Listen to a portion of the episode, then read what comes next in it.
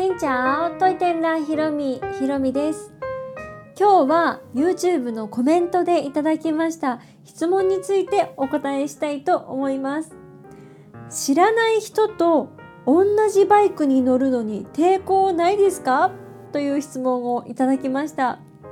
これはですねバイクタクシーのお話です。バイクタクシー皆さんご存知でしょうか？ベトナムにはバイクタクシーという移動手段があります。もうその名前の通りバイクのタクシーです。バイクの運転手さんがいらっしゃってその後ろのところに乗って移動するという移動手段です。日本ではねもう絶対ありえない光景ですがベトナムではもう当たり前と言いますかもう普通にバイクタクシーで移動している方がたくさんいらっしゃいます。ベトナムはねもう人を乗せるどころかいろんなものとかでっかいものとかなんか生き物とかもいろんなものを乗せてるので人が乗ってても全く驚かないというか もうそれが当たり前なもう風景です。でこの質問なんですが知らない人と同じバイクベトナムだったら全然抵抗ありません逆にベトナムに行くともうバイクがねたくさん走ってるからそのバイクの波に乗りたいとかこの流れにこう何身を任せて流されたいみたいな気持ちになるのであバイク乗ってみたいなっていう気になるんです。なので私も初めてベトナムの旅行に行った時にその時はですねあのバイクタクシーを手配するグラブというアプリがあるんですけどそのアプリを入れていなくってどうしてもねそのアプリが現地でもダウンロードができなかったんです。なので現地にいらっしゃる日本人のお友達にこう携帯のアプリをお借りしてでここからここまでこれからね移動するところまであのじゃあひろみちゃんだけバイクタクシーで行ってみようかって。なんか自分たちはタクシーで行くからっていう感じでバイクタクシーを体験させてもらったんですけどもうそれがですねすごいすごい。もうこれは言葉では表現しきれないようなもうベトナムの空気とあとまあ排気ガスと。まバイクもねそんな乗り慣れてはないんですが大量のバイクが走っている中こう自分もバイクに乗っている。もうねこれはあの素晴らしい経験でした。私の中でかなりねあのあの時乗っててよかったなって思います。うん、そのバイクタクシーに乗った時は乗りたかったっていう気持ちもあったんですけどやっぱりねちょっとバイク怖いじゃないですか普段乗らない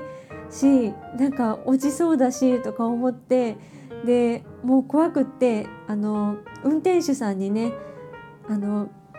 肩にね手を置いていいですかと思ってショルダー OK?OK?、OK? とか言いながら運転手さんの肩に両手をこう置いてでめちゃくちゃ緊張してたので肩をねもうがっしり掴んでもうかなりね肩もみ並みに掴んでがっしりしていたので運転手さんもそれに気づいて気を使ってくださってすごいゆっくり走ってくださったのでなんとか安心していくことができました。まあ、ゆっくりと言ってもそんなにねこうぼちぼちぼちっていう感じではなく他のバイクの方に比べてゆっくりなのでもうバイク感もね存分に味わうことができてでそのバイクタクシーゆっくり走ってくださったので目的地にね着くのがやっぱりちょっと遅くなったんです。そしたらその日本人のお友達がタクシーに乗ってね目的地に行って先に着いていたんですね。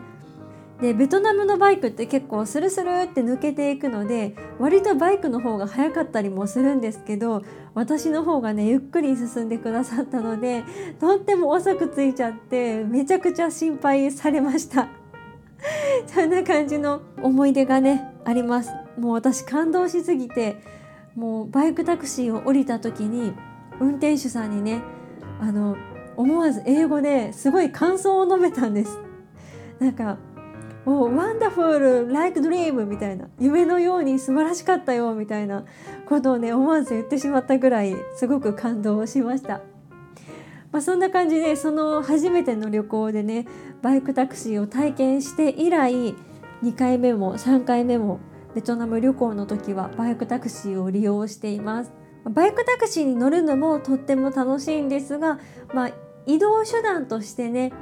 あのそんなに遠くないけどでも歩くのはちょっと遠いなっていう時に気軽にバイクタクシーでピュッと行けるのでもうとても便利な移動手段だなと思っていますしバイクタクシーの運転手さんもね皆さん優しいのでベトナムに行かれる時は是非皆さんにも使っていただきたい移動手段でもあります。そういう感じで楽しいし移動も楽だしそこまで抵抗なく知らない人だけど、まあ、連れて行ってくれるという感じでそんなに抵抗なくバイクタクシーを利用しています。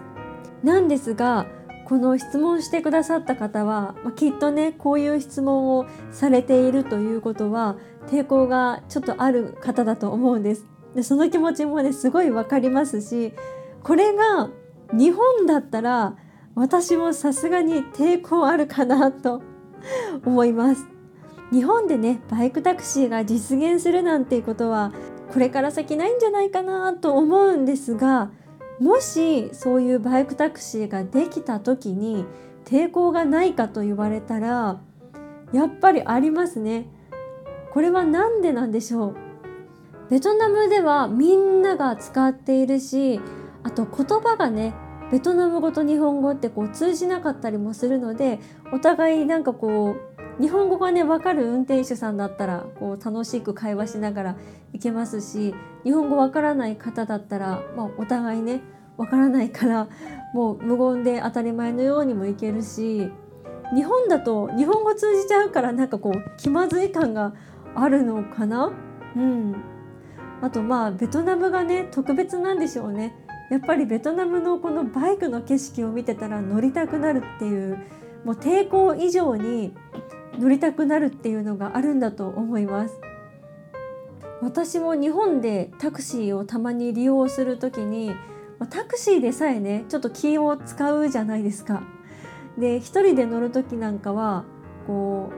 う愉快そうな運転手さんだったら話しかけてなんかお仕事大変ですか？今日は忙しいですか？なんてこう世間話もしたりするんですけどなんかそういう感じじゃないとちょっと気まずいみたいな時も そういう感じもあるんでしょうね。うん、ベトナムだとこうアトラクション感があるバイクタクシーが日本だとこうちょっとね違う感じになるのかなと思ったりもしますし皆さん抵抗ありますかね？あるって方の方がねやっぱり多いんじゃないかなと思います。うん、日本で乗るっていうんだったらね抵抗ある派が90%か95%ぐらいじゃないかな。でもベトナムに行ったらきっとね乗りたくなると思います。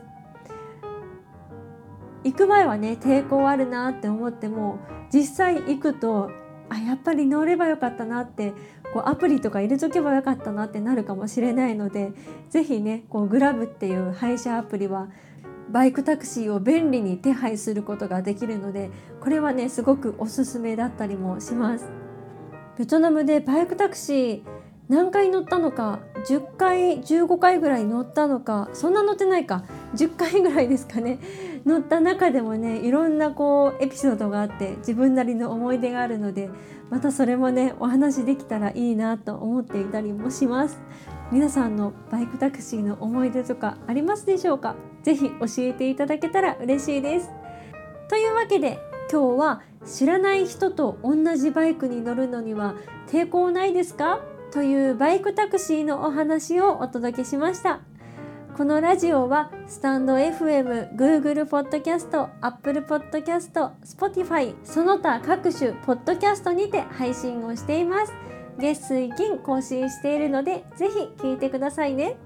皆さんの旅の思い出やまた私へのメッセージや質問などありましたら概要欄のお便りフォームから送っていただければ嬉しいです。それではまた次の配信でお会いしましょう。変がプラン